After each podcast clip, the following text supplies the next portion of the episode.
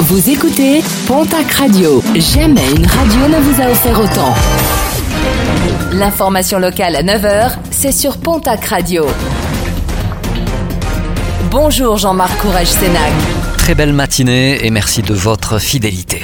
Quatre hommes âgés entre 20 et 40 ans interpellés en début de semaine dans la région. Ils seraient les auteurs de plusieurs cambriolages commis dans les Landes, les Pyrénées-Atlantiques et les Hautes-Pyrénées ces derniers mois.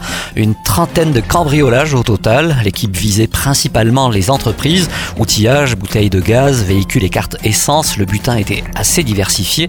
Des individus connus de la justice pour des faits similaires. Ils seront jugés à Pau le 3 avril prochain. Un incendie déploré hier après-midi à Lourdes. Le sinistre s'est déclaré du côté de la résidence hôtelière L'Acacia, située chemin de l'Andaré. Huit personnes ont dû être évacuées. Seul le salarié des lieux, légèrement intoxiqué par les fumées, a été pris en charge sur place par les pompiers. Des perturbations à attendre à l'entrée est de Tarbes. Dès le 13 mars prochain, des travaux de réfection du pont Saint-Fré vont être menés.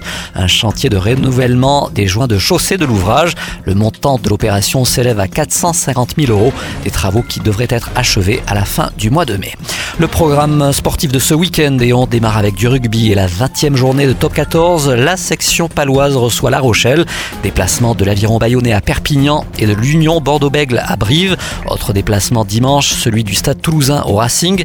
En Pro D2, les suites de la 23e journée.